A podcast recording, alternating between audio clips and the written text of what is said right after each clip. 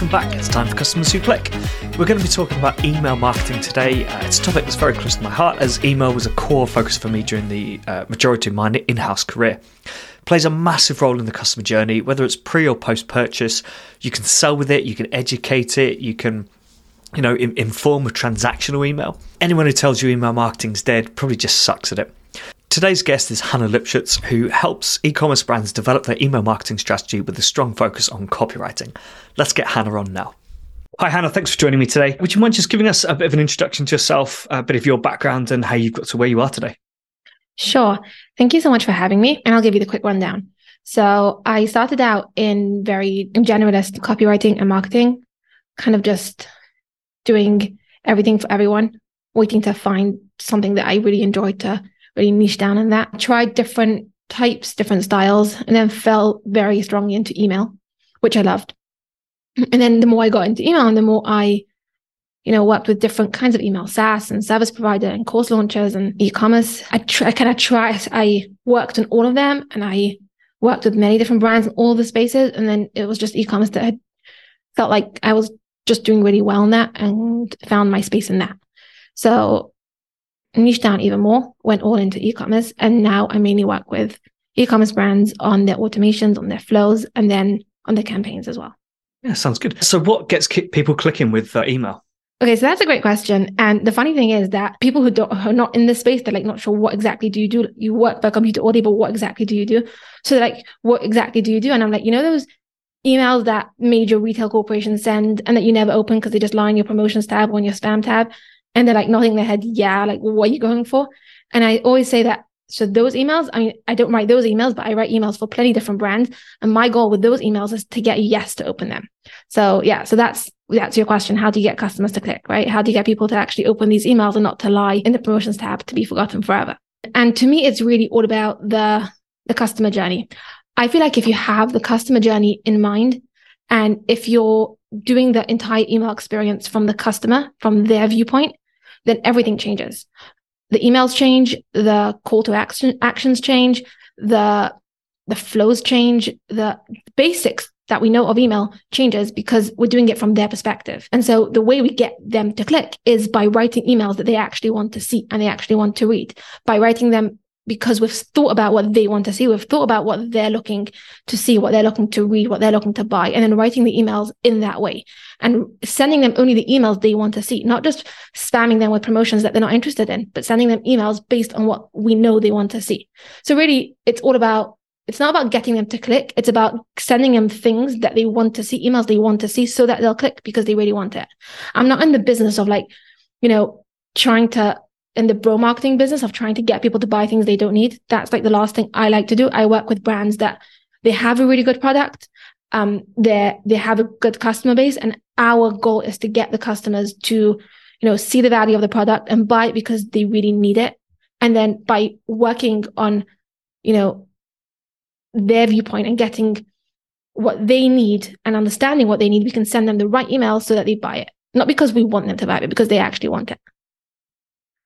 Yeah, I, I think that's it's kind of how I approach CRO as well, right? It's right. How do how do we convince this person that this is the right product for them, not just how do we how do we kind of incentivize people to buy, or right. you know, kind of trick people into buying? It's it's always you know how do we answer their questions? How do we make sure they are happy that this is the right product for them? Right. Um, and really that boils down to like that that's what good email marketing is because at the end of the day, even if you do really good marketing, even if you send really good emails that convince them to buy it, if it's not what they need, they're not coming back for more. And then you've got a one-time customer, which is lovely, but that's not the goal. The goal is retention. The goal is to, you know, have these long-term client customers. And then you you only get that by selling products to people who really need them, not because you're just really good at writing persuasive stuff. Yeah, exactly. I don't know if you know John Ivanko on on LinkedIn. He he yes, talks do. yes, yeah he, he, talks a lot about retention. He's got some quite strong opinions on retention, and yeah, a big thing that he talks about a lot is it, it comes down to timing, right? You know, you can absolutely love a brand, and I have been thinking about this last couple of days actually, and you know, there there are brands that I absolutely love, but I never open any of their emails, right? Because I never I never want to buy it, right? right. I, I buy it when I'm ready to, right? So I'm sure there's a marketer, or sure there's there's dozens of marketers out there who are probably thinking, great, we've got a really valuable customer here, like being driven by email and all that. And it's like, no, you just happen, maybe you just happen to catch me at the right moment and you've probably put a discount in front of me. Exactly. Yeah. That's a different um, story. Um, yeah. So what, what are the, just before we get into the, the, the kind of real detail on email side, what, what do you think the big challenges in e-commerce at the moment? Oh, so that's a really good question because I, I can take that in so many different ways. For me personally, I when I you know in working with different brands in the in the D2C space, I feel like brands are very scared to take risks. And you know, they're like, we want to do what everyone else is doing because it looks safe. And because if everyone else is doing it, or if like the big retail giants are doing this, it must be right. And so often when I suggest ideas or, you know, things I think could really help them and could really improve their email marketing and up their, their revenue from email, they'll be like, no, we're too scared to try it. Or like, this is not, this is not the typical, like, this is something that nobody does. So why would we be the first one to doing, to do that? Or like the typical response of, if everyone's doing that, it must be right. Right. So often mm. when I bring ideas or often when I, you know, explain to clients what I, what I'd like to do and would like to test. And even if I, I say to them, let's just test it, we don't have to actually stick with it. They're often very, very scared to try it. That's why when I work with a brand who's open to any ideas or open to test, it's just a pleasure from beginning to end because I they're just so much more open, so much more happy to try new ideas and see what works and what doesn't. And even if something doesn't work, that's fine. We can, you know, email is not something that you do and then that's it. You're stuck with it forever. It's so easy to change and test that. It it's really a shame when they don't do that. But so many brands are very scared to do it. They're very stuck in the old way of doing things. And very much like if the if our competitors are doing it like this, or if the big ones are doing like this, why would we do it differently? Which is a big challenge because I I, I I so badly want to help them up their email game. And I, I, come in as the email expert, help wanting to help them, you know, improve their emails. And then when I'm up against this wall, it's like, what a shame because we're not going to get anywhere like this. And that's where it's interesting because I had a mentor who once told me that you can't care more about a brand than they do. So if they don't want to do that, and if they don't want to test, and if they don't want to try different things, you know, you can't you can't hang yourself on that. Forget it. Move on. Do something different. Yeah. Yeah, it's a really good point. It's something I've come across uh, hundreds of times throughout my entire career. Just that, yeah, that attitude of like no one else does it like that.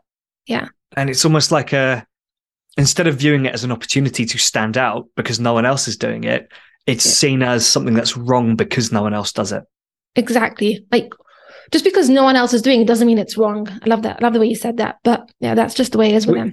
Yeah, it doesn't mean it's wrong, but also it does. It means potentially no one else has tried it. Yeah. Right. So no one, no one knows whether it's right or wrong, and as long as you're coming from it from a, coming at it from a like a kind of data or research led approach, and you've got a genuine reason to think something might work, then that should be a positive. I remember um, a few episodes ago, I was talking to someone about content, and she was saying that the, way they kind of think pitch it to clients is they'll do like 80% of their content will be the normal sort of stuff.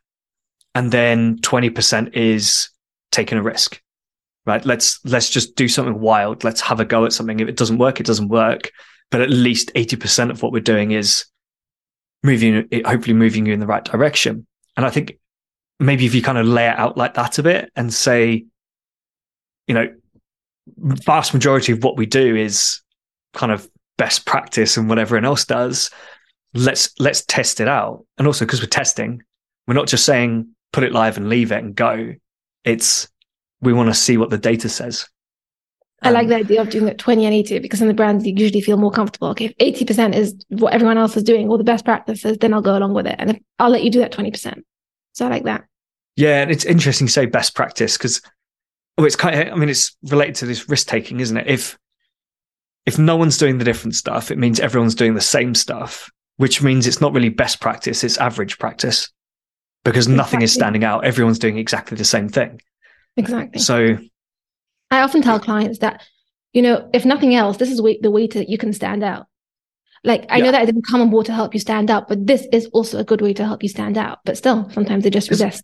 So. Otherwise, let, us say your your promotions inbox or, or just your, your inbox was just full of marketing emails from skincare brands, right? If no one was doing anything differently, then every email is just exactly the same. Just here are some products, here are skincare products. Exactly. And then it pretty much comes down to branding and tone of voice and whoever's gone with a slightly different tone of voice, which which makes it sound more exciting. But otherwise, yeah, mm. every email is going to be pretty much identical, which to be honest is what happens in email anyway.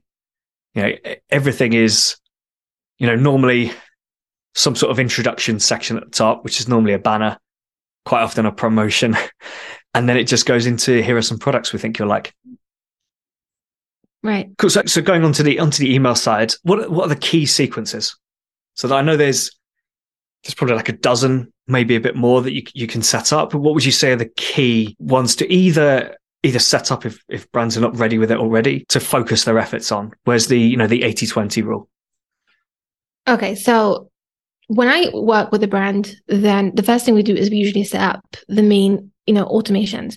Now, as you said, there are so many and each one, you know, it serves its own purpose, but you have to start obviously with the main ones. And often I'll tell brands that even if you're not ready to go all in, let's just start with the four main ones and then we'll take it from there. So what are they? First one is welcome sequence. Now, welcome sequence is a very weighty sequence because it's it's your new subscriber's very first email touch point, right? It, this is where they're coming into your brand for the first time, and it really sets the tone for their entire future relationship. This is where like they're going to know who you are and what you stand for without with you know before anything else. So with a welcome sequence, I usually stick to do three things. First of all, I I try to connect. I tell brands that we need to connect with your subscribers. People reading your emails are human. So you want to write like you would to a friend. You want to use, you don't want to use any stuffy language or jargon. You want the emails to come from a person. Often find this very helpful. Instead of like the company name, will be like name at company name. That's usually very, very, it, it, it gives the thing that someone's writing the email to you. It's not a company writing the email. Yeah. Also, I come across this very often, which is very annoying when brands write in proper case, so like they capitalize in a sentence, they'll capitalize the first the first letter of every word. Do you know what oh, I mean? I hate that. Yeah, it's Uh, like I- who it- writes like that? It has its it has its place in certain things, like like headlines on an article, for example, or like the title of a report or something like that, but not not just in an email to someone. Yeah, exactly. It's like when you when I get such an email, I'm like, obviously they wrote this without thinking that anyone was going to read the email. They just mass wrote the email because somebody told them to write the email. Nobody writes like that unless it's obviously as a headline, but no one writes like that to a friend or to someone they're quickly writing a note to. And so that's all that all comes under the umbrella of really connecting with your subscribers. Just remembering that there's somebody at the other end of the email, somebody that's reading it, and they're human just like you. The second thing I often do with a I do I try to do with a welcome sequence is to build trust. So you want people to recognize you as the go-to brand in the industry. You want to really inspire the loyalty because that's how you're going to get them to buy from you. So how do you do that? Obviously with reviews, testimonials, customer success stories. These are very useful in building trust and people know that they can trust you. These people have used this brand and they've seen success, then I might as well. And then you also, with a welcome sequence, you want to sell. So sometimes brands are scared to do this with a welcome sequence. They're like, we're just coming in and we don't want to sell too hard. And I'm all for not selling too hard. But by opting in, your new subscriber is really showing interest. They want to know about your brand. They're, they're practically asking you for updates and for, you know, for discounts if you're giving any in the future. They're interested in knowing more. They're open to spending with you. So why not use that to sell? So then again, can I- Can yeah, I just just cut in on one thing there? I think one thing that I don't think brands take into account at all is where that sign up has actually come from, and and like the intent on that, right? So you get people who people who put their email in, into that newsletter pop up or that really the, the discount pop up, right? Yeah, Right. I want that ten percent discount. Then you've got people who might specifically opt in to email during the checkout process. And you've also got people who get opted in by the brand. right. But I think most brands talking exactly the same way to all three of those customers. When hmm. really that, that person who's gone to claim the discount, 99% of the time, they just want that discount because they want to, they're about to make a purchase. They just want that discount code. Right. Which is why I often advise brands not to use discount as a pop up or as the opt in. Because you don't want people subscribing just for the discount. And also, I feel like in today's in today's market, the discount's very overused. I'm all for a discount here and there, but when they keep throwing discounts at you, when they when they oh, like when they're basically telling you that don't buy without a discount, it's a mistake. I think we could go down a completely different route with this. So I, I think today, these days, the expectation is to get a discount vast mm-hmm. majority of the time. So people almost expect to be able to get a discount off their first purchase. Then I think, and this is again where John Ivanko is really good, where it talks about the zero party data stuff, right? So mm-hmm. you're not, you're, you know, you shouldn't be just asking for like first name, email, mm-hmm. and then giving a 10% code. You should be asking people what they're interested in.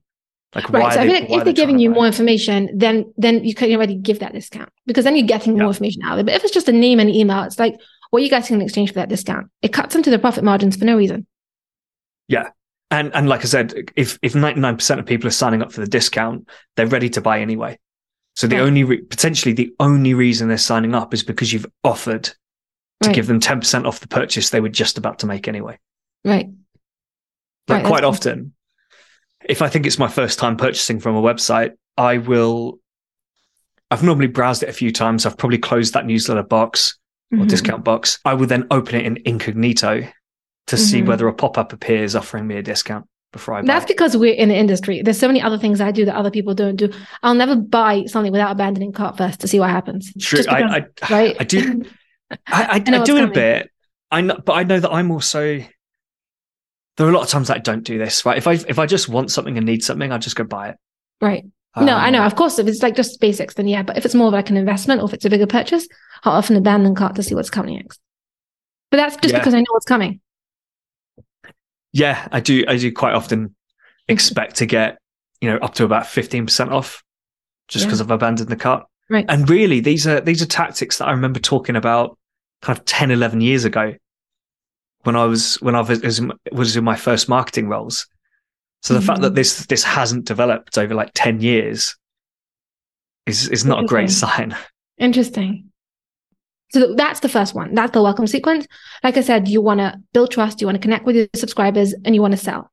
Now, then the next, I'd say the next flow that's super important is the abandoned cart sequence. Now, this is really like a basic for every for every brand. I was recently working with a brand, a new brand. They were selling on Amazon and they wanted to, you know, take, wanted to open up on, on their own site on their own terms, but they had an established brand that was just through Amazon. So now they had to kind of rebuild their whole email list. They had to re- start from scratch, and they they wanted me to you know start with it. They reached out to me back in September, and they wanted me to do the Black Friday holiday promotions, all of that. And I told asked them if they had an abandoned cart sequence in place, and they said that they ha- they were just using the basic the basic templated site that you know Klaviyo gives. And I said before we do any Black Friday sequence, before we do any anything anything, we're doing an abandoned cart sequence because if we're gonna do if we're gonna invest into all these promotions and if we're gonna you know go all in on the holiday season, but we don't have an abandoned cart sequence to act as that you know net, then we might as well not do those sequences. And I was right when we looked yeah. afterwards at the back end, we saw how much the abandoned cart sequence had saved them from and how much it had recouped them. So that was a great decision. But that basically means that the abandoned cart sequence is something that you you need. And they say I think that 66% of online carts are abandoned by users. That's a staggering amount. So you want to have those, you want to have a good abandoned cart flow in place.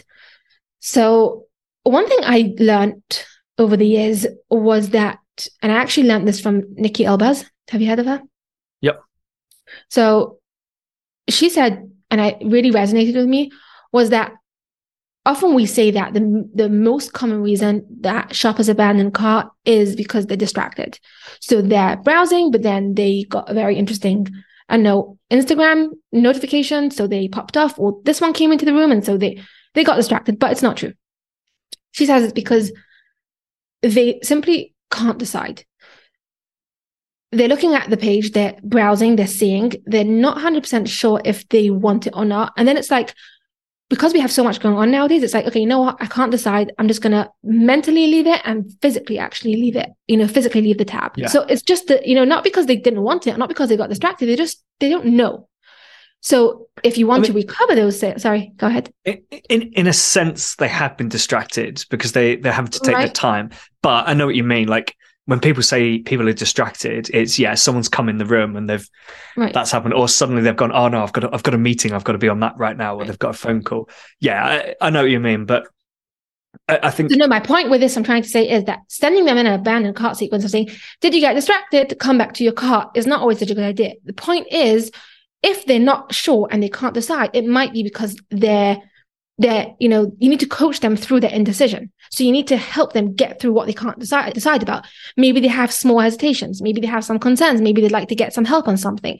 So if you're taking them past the indecision with these offers, so you're helping them meet their hesitations in the abandoned cart sequence, you're addressing their concerns in the abandoned cart sequence, then you've gotten somewhere right? If yeah. after they left it because they're not 100% sure, they don't know if they should buy it or not, and then you come in with meeting their hesitations, telling them what they can expect, telling them, you know, you know, why they should buy, even if they're not sure, then, you know, that's taking you somewhere more than, did you get distracted? Come back to your car. Yeah. Does that makes sense. Yeah, absolutely. And I think uh, another mistake brands make there is the, whether they are setting up the flow with the expectation that people are put off by price. I don't know, but brands create their flows as if price is the only problem because that's where the discount comes in. Right. Right. When a brand says, "Oh, did you just did you get distracted? Here's the product," and then the next email is, you know, how about fifteen percent off? Right it's you know they they're getting it wrong twice really. Firstly right. they weren't distracted. Right. secondly it's not the price. It's right. it's the fact that they weren't convinced in the first place. Right. That's, exactly. 100%. that's where i get involved a lot. Yeah no 100% and i often tell brands that you can offer a discount in the abandoned cart sequence but don't throw at them in the first two emails. First handle any objections they have. First address any hesitations. First you know, talk about the value in the offer. First, offer them assistance. Then, if they haven't purchased, then you can sweeten the deal, right? And give them that discount. But don't throw it in right away. Yeah. How easy is it to really tailor those emails to specific products? So let's say brand's got maybe several hundred SKUs. Is there an easy way to pull in some information to to answer those questions. So let's say I, I abandon the cart on a need a product like a beard oil, right? Because mm-hmm. uh, I was looking at a beard brand earlier, actually. Let's say I've, I've abandoned my cart on beard oil. Right. Is it is it is it possible? Is it easy to pull in something related to brand to beard oil? You know, it doesn't have to be super specific to a product, but just some information on why beard oil is good and why people should use it. That's a great question. And I don't have a huge knowledge of how Klaviyo actually works the back end. And I have never done such specific flows of that. I actually like okay. to know the answer to that as well. If you ever come across the answer to that, I'd love to know the answer to that because okay. I've never done such specific flows. I'm going to have to find out because I, I, I think like a dynamic, just a dynamic block, which could be category based. You know, it doesn't doesn't have to be right. super product specific, but just something that does what you're talking about, right? It answers people's questions Right. But it's answering them about the product that they've been looking at. Right. Right. Yeah, that would be awesome. Okay. Cool. I have to go figure that out. What was flow number three? Yeah. Okay. So the, that was the first to welcome and abandon cart. The third one is the post purchase sequence. Now, mm-hmm. post purchase sequence is often very misunderstood and often looked at as a very transactional. Like, you know, here's your you purchase thank you for purchasing. Here's your shipping deadline your i mean here's your your shipping confirmation your order confirmation your delivery confirmation that's it. And that's a mistake because you while you definitely need those transactional emails you're not you're it's a very it's a great opportunity to actually nurture the bond with your customer. Here's where you have the opportunity to set something in place for them to come back for more. Even if not instantly right? It's just there to be able to show them that you appreciate them show them that you are that you're actually they're not just a number. They're a person who's bought your product and you appreciate that. So of course you need to send the order confirmation and you need to send the shipping confirmation. But in those emails, it's a great opportunity to, to make the customer feel good about the purchase. So that is very, that is done with very warm, encouraging messaging in the emails, you know, make them feeling good about the purchase. Every purchase comes with a little bit of buyer's remorse, right? Yeah. That tinge of like after you've pressed, you know, buy, it's like, should I have bought that? So that first email that comes through, the order confirmation that comes through, there's your opportunity to take away the buyer's remorse. I'm like, here's your here's your chance to say thank you for purchasing, make purchasing, make them feel good about it. And by the way, order confirmations from the last time I checked has a open rate of about 60% because people want to check that everything was good, yeah. right? So there's your opportunity in your hands. Use it. People want to have a look at it. I, I think quite often immediately. It depends on the purchase a little bit. Like Amazon, I never check right? Amazon, I, I right. pretty much delete all my transactional emails without opening them because I, I trust Amazon. I know that I don't need to. And it's because I normally, because I've got Amazon Prime, Right. I- if I need to buy one thing, I just go and buy it. yeah. Right. Whereas other brands where maybe I'm putting an order together of a few items Right. or I'm getting some sort of bundle or something, that's where I tend to look at it and I will look at it immediately. Right. And you're right, like very few brands any effort into those transactional emails. Yes, exactly. It's it's a huge opportunity here. And when I was saying before about how brands are scared to try something new, often when I I recommend doing this, they're like, "What do you mean? All transactional emails are just transactional. Thank you for purchasing. Here is your product details." And when I try to encourage it to be even doesn't I'm not asking for the world to change. I'm just asking for a little bit, you know, warmer, encouraging messaging. That's where the block goes up. But this is what I mean when it's here's your opportunity. I, I know there are sometimes it depends on the industry. I've I've worked in some regulated industries which which make it tougher, but there are some concerns around things like GDPR. Right. So a transactional email has to go to has to be able to go to everyone. Right. So if you can't segment to opted in, opted out, you can't have marketing in that transactional email. Right. Right. And but I'm not then it comes down marketing. to a little bit of well, it, then it comes down to a little bit of what counts as marketing Right. and yeah, like messaging around your USPs. You've got, you know, free returns if you don't like it, 24 7, 24 7 customer support. This product is great for this. You know, there's a few things you can get away with. What they Mhm. really mean is don't stick an upsell in there and Right. say, you know, by the way, you've got, tw- you've got 12 hours until your order's shipped. If you want to add this product, just click. Can't do that. Right. But I wonder if there's just a. No, it's probably not, is it? It literally just comes down to that kind of best practice rubbish, doesn't it? And the, everyone, everyone does it as a transactional email, so that's what we should do. That is it, Yeah, not it? exactly. Sorry, go on. No, so I also often all brands do this, right? They send a review request, a testimonial request, a review request, So and sorry, here's is also this- your chance. To, Is this flow four or is this end of? Is this part of the post purchase? no, it's still part of the post purchase. Some brands Okay. do it as part of the post purchase sequence. I'm just saying that you know they do it as part of the post purchase sequence, but sometimes it's just a very transactional email. You bought our product, leave a review. I know I wouldn't leave a review for that kind of email, not because I'm being nasty, but because it doesn't it just doesn't really tell me it, i'm not excited by the email if you tell me how you appreciate you know you appreciate that i've purchased by you and that you'd love to hear what i think i'm happy to give you a review or you tell me how yeah. long it's going to take three minute request tell me how long it's going to take i'm there for it and again you that really to... boils down to what i said about the customer experience right yeah you, you've got to encourage it right yeah. i mean what most brands, I think Trustpilot told me that a good conversion rate for a review email is 8%. Really? That's so interesting. Right? 8%. It's not a lot, is it? No, not at all. Right. So 8, percent of people who buy are going to leave a review if you're doing it well. And it, it depends on industry. I worked mm-hmm. with a mm-hmm. company who got about 16%, which was great. Wow. But they had a, it made sense for their, for their category. But for general e-commerce brands, if you're getting 8%, you've got to put some effort into that email to encourage people to to get on with it and you don't need to incentivize it of course you like you say you've just got to make it make it interesting. Let me know it's going to take me thirty seconds to do. Exactly.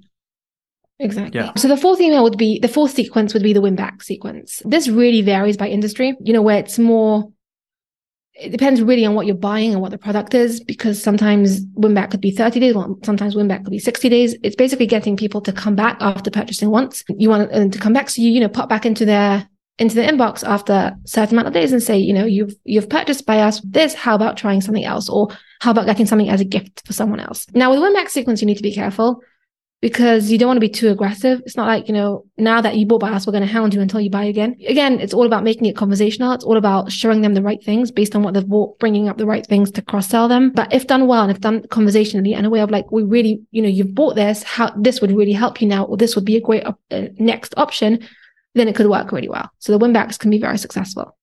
Yeah, and I think I think brands there's so much missed opportunity because brands take a very generic approach to it. Right? This is it's almost it's almost like this is what we want you to buy next. This is what we what we want to promote this month or whatever. When really you could be looking at is it is it a consumable product, right? So is this person going to need a need a, a resupply or a restock in 30 days? or it could be I don't know why but this popped into my head. So I, i've got I, I got a garden with my with my new house the other year and it requires a lot of work right? A, a lot of work's having to go into this. It wasn't amazingly maintained before. So there's certain things that need to go on the grass in order to revitalize it, get it growing again. So a brand could very easily say, right, you ordered 30 days ago, you should have used this by now. By the way, to get best results, we recommend doing this once every six weeks. So place your order now so that when it arrives, it's ready. Right. And just that sort of messaging right. would be that. really great at making me go, okay, yeah, not only is it a good reminder, but also, oh, okay, I have to do it every six weeks for yeah. three months or whatever. Right. In order to get best results. Just trying to find messaging that ties into that product. Right. That people have bought. Right. Would be great. And I just, uh, vast majority of brands just don't do it. And it's such a yeah. simple thing, isn't it? Yeah, totally. I like the example you just brought. That's really great. Thanks. Anything else on win back? Uh, no, that's just the long and short of it. Trying to keep it, yeah. you know, very short. There's a lot cool. that goes into every email. There's a lot that goes into every sequence. I could probably speak for 30 minutes on each sequence. yeah. That's just the basics. Okay. So I think I think we've covered this a little bit anyway, but like how, I guess in layman's terms or you know just with a, a bit of a quick description, mm-hmm. how would you describe the difference between like that company led approach to emails and customer led approach? Okay, so that I love that question because that really boils down to everything I do. But yeah, we did discuss it a little bit, but the way I look at it is that company led emails is sending emails that the company wants to send and their agenda. Like now we're promoting this because we want to get rid of this stock in our warehouse, or now we're doing this because it suits us. Whereas customer led emails is a whole different ballgame. It's about seeing what the customer wants. It's about knowing from the customer perspective what they want to see and what they're interested in seeing. It's about segmenting your list, not just sending, blasting out all your emails to all the people. And it really is about sending emails that the that your people want to see. Now, how do you know that? So that's really done with research. I'm very into market research in audience research. As, and in as many places I, as I can, I encourage brands to do that. So whether that would be an exit intent pop out. So when people have, you know, they're not purchased. Sorry, no, when when when people have are leaving your site to ask why they haven't bought those aren't usually that successful but sometimes people do answer when when people have actually purchased so that's a really great way to get them to answer because they're really you know they've just made a purchase they're at that point where they're happy to help you out so they've clicked their the buy now cart the, the buy now they've made the purchase and then like a pop-up comes up before they leave of like you know why what made today you know uh i know the day you bought like what? Uh, no, what made today a shoe shopping day? Like what made you what made you decide okay. today to buy shoes? Why here? Why now? Just leave them one question, and they'll usually answer it because they're usually excited with what they bought. Mm-hmm. that can get you some really good data. Even just sending out, you know, questionnaires and and and and just sending out to your customer list, asking questions, asking to your audience why they've purchased. Even if you have to give an incentive. I recently did this with a brand we were working on building out some flows and I felt like getting the audience insight would be super helpful and sending audience that would be helpful, sending email emails that would be helpful to them. So we sent out a survey and we gave a small incentive, nothing major, just, you know, a small incentive to appreciate, to thank them for their time. And the questions were really well answered and they gave us a really good insight into why they bought, why they purchased specifically in th- with this brand, what the hesitations were, what the other options were, where they found the brand. So many different questions that can give you so much insight. And then based on those, on that insight, we're able to send the emails that the customers want because we know what they want because we're hearing directly from them. So yeah. the difference between company led emails and customer led emails is simply emails. When it's customer led emails, it's emails that the customers appreciate reading, want to read, and don't unsubscribe from because they're happy. They enjoy the emails they're getting. It's talking to them. And that means not always, by the way, it's not always about just promotion. Sometimes it's good content, right? If you're a cookware brand, you can send content related to that, recipes or recipe developing or, you know, different uh, menus they can try, so things that make them feel like it's not just about here, buy our product, buy our product. We also, we want to share with you. We want to show you what we have to offer. And like, you know, you're part of our system and we we appreciate that you're part of us. So on the topic of content, do you think it's important to make it very clear that the email when it when it's when in the subject line or or even in the sender name, whatever, that it's part of that content series as opposed to just another email. Because there will be brands who send out they, they'll mix in promotions and sales emails with a bit of content, mm-hmm. and it's it's almost like I, I know that I I would just glance through. If you're lucky, I'm going to open an email. Mm-hmm. But if I saw you know, recipe example, right? If I saw the email, the subject line started with this week's recipes mm-hmm. or this mm-hmm. week's top recipes, mm-hmm. that I know is content, right? Right. And that, 100%, and that's something I that I'm going to be like. I agree. I, I would definitely. I always do that. Whenever, whenever we do content emails, I like make it clear that this is an email that we're not selling to you. Like you can enjoy it, read it, enjoy it, and also we encourage them to respond. Not only is that good for deliverability, but it's also great for the customer relationships, for the, you know, for the back and forth. To you can also often this isn't usually the point with getting customers to reply, but it often ends in a sale as well. Yeah, I mean, uh, repl- replies are always really great. I just had a, a bit of a random idea. I don't, I don't know whether this would actually be useful, but have you Mm. ever done a like, how would you rate this email? Sort of I've thing. actually never done this myself, but I've seen it. no, you've seen it. Have, yeah, have you done that? I have not. It just kind of popped into my head because you when you said like, oh, like this is a content email, you're going to enjoy this email.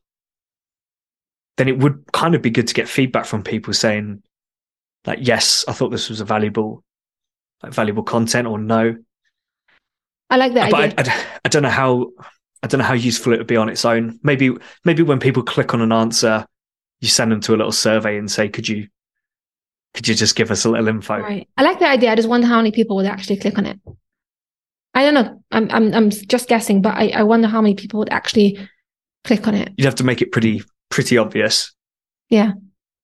But then I suppose maybe the argument would be if, if no one's clicking it, maybe your emails are pretty boring.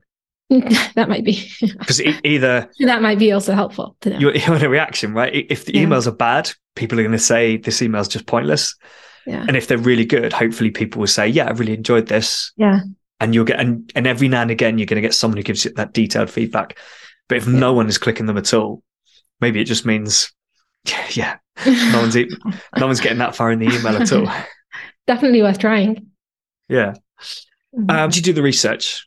How how'd you come up with what people care about? So, like I, like I, I mentioned before, it's a lot about audience research. Really getting from their customers, from their people, from their, you know, from really their audience is the most helpful.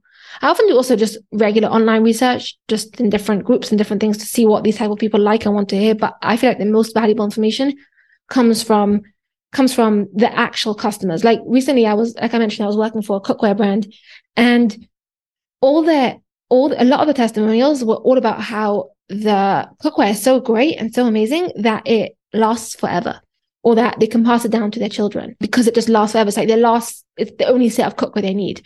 And because I kept getting this information and because I kept seeing that information, I was able to turn that into a selling point.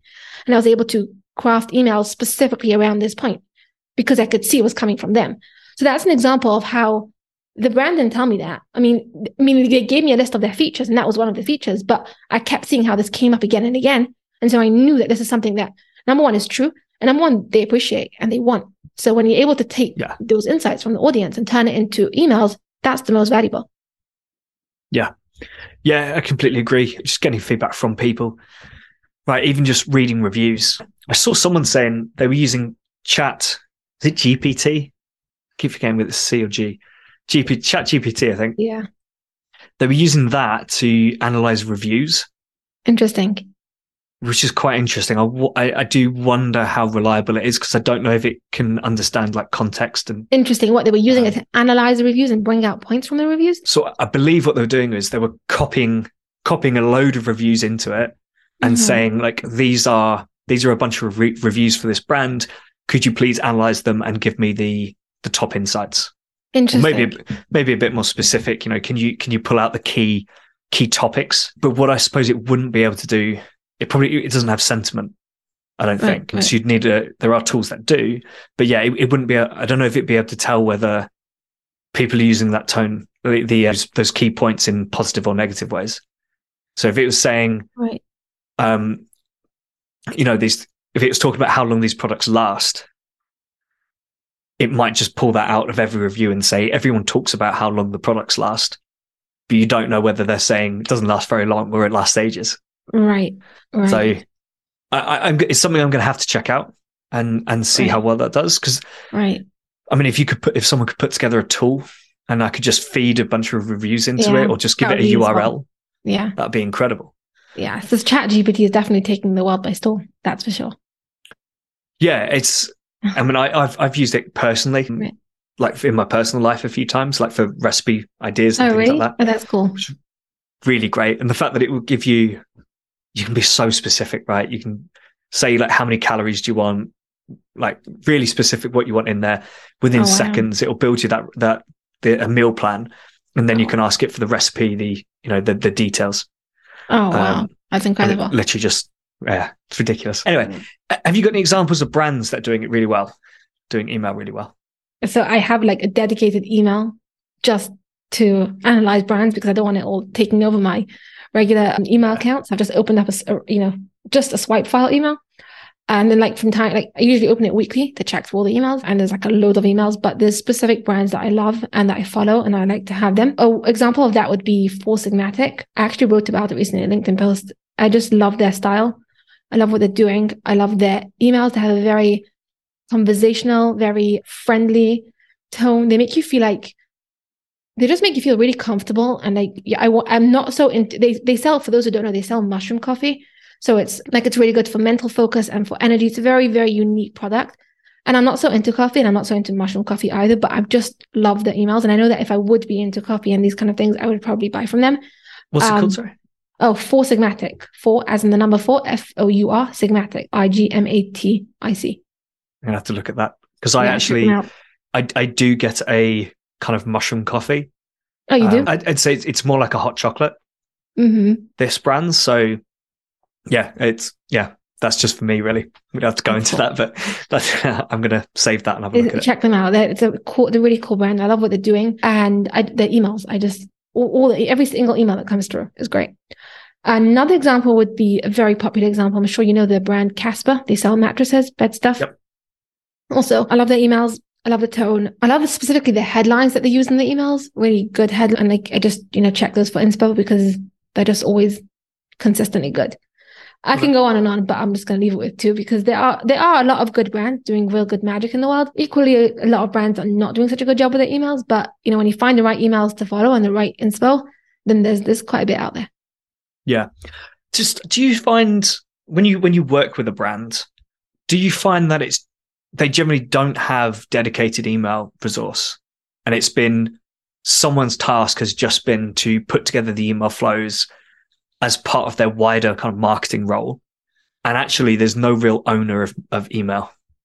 Interesting question, and the answer is definitely yes. I feel like email marketing, especially when when maybe it's a smaller, when it's a bigger brand, and when they have you know more defined roles, then they usually do have someone specific doing email. But when it's a smaller brand, and when they, you know, they're very they're very they don't have that many staff employees. They have very everyone's kind of everyone's overflowing with what they need to do. Mhm. Um, so then yeah, then email's kind of stuffed in with like just do the email for us, and they have no clue what they're doing. Or they're like, well, let's just design some Klaviyo templates, or let's just take what they're giving us and do it like that. But again, it really, it really depends on the brand. Some brands do, some brands don't. It obviously, it depends on the, mainly I'd say the size. The bigger ones do have someone dedicated to email. Cool. So just before we finish up, is there anyone in the general e-commerce marketing space that you'd want to sit down for lunch? It's such a good question, just because there's so many people that I would. You meet so many people in the virtual marketing space, and then when you meet them in real life, it's like it's a whole different thing. I'd pick someone I actually mentioned before, Nikki Elbaz, Okay. just because she's. I, when I started out in the ecom email space, I started with her products to help me get started, and they were so useful and so helpful. And then I've had certain like calls with her that has been really helpful. So I just love to like sit down with her, have lunch with her, chat with her. But yeah, it might just happen one day. We're actually in the same country, so it might just happen one day. Oh, cool. Okay. Mm. Cool. And finally, any any tools that you recommend people use? Is there anything maybe a bit unusual or a bit unknown that you use? so I'm very, I don't know how unusual this is, probably not that unusual, but I'm very into, no, I like to, when I present my work to brands or when I'm talking something through with a brand, often I feel like either a meeting is just too elaborate for it. Like we don't need to now stop what we're doing and meet, or an email is just going to be a back and forth exchange. So I'll kind of come to the middle and do a Loom video. So I'll record a Loom, quick Loom video and send them over what I think. Or if I'm showing them something, like I'm showing them a deliverable or I'm walking them through a strategy, I'll sometimes do that via Loom. So I'll just save everyone's time. I don't Yeah. know how much time it saved me, but it's definitely saved me a lot of time. And it's worked really well. I, I reckon it. I reckon it saves you a lot of time. it does. You use Loom? Not in that way. Not in that way. Uh-huh. Uh, actually, I, I don't use it huge amounts just because I've got Zoom. So Right. I use Zoom in in the same way, right? So I'll do share my screen, stick oh, myself in the corner. on- oh, So I, I just, Interesting. but I just somehow it, find that Loom is like made for that. So like I'll just in seconds do the Loom. But you're right, Zoom could also work. It, it's a, it is a little quicker just to click on the icon yeah. for Zoom and hit record. But yeah. um, I've got a paid account for for Zoom, not Loom, right. so it just makes sense to continue using right. That's uh, true. Zoom for it. That's true. Uh, awesome. So, if anyone wants to find out more from you, what's the best way of getting in touch? So they can either get me on my website, which is just ha- Hannah, my name, hannahlipschitz.com. It's actually on right doesn't right now it doesn't reflect me because it's I haven't had a chance to update it. It's very much based on what I used to do. Is you know how you have that to do list with everything you want to do for your own business development, but it just yeah. keeps getting bumped to the bottom because your stuff is not as important as what you do for other brands. But it's definitely something that I want to get done in the first quarter, one of my goals. And then over at LinkedIn, they can find me. I'm on there posting mostly regularly. I'd love to connect with anyone over there. Awesome. All right. Thanks so much, Hannah. Thank you so much. It was great talking to you today. Customer research is absolutely essential if you want to be building a successful email marketing program in 2023.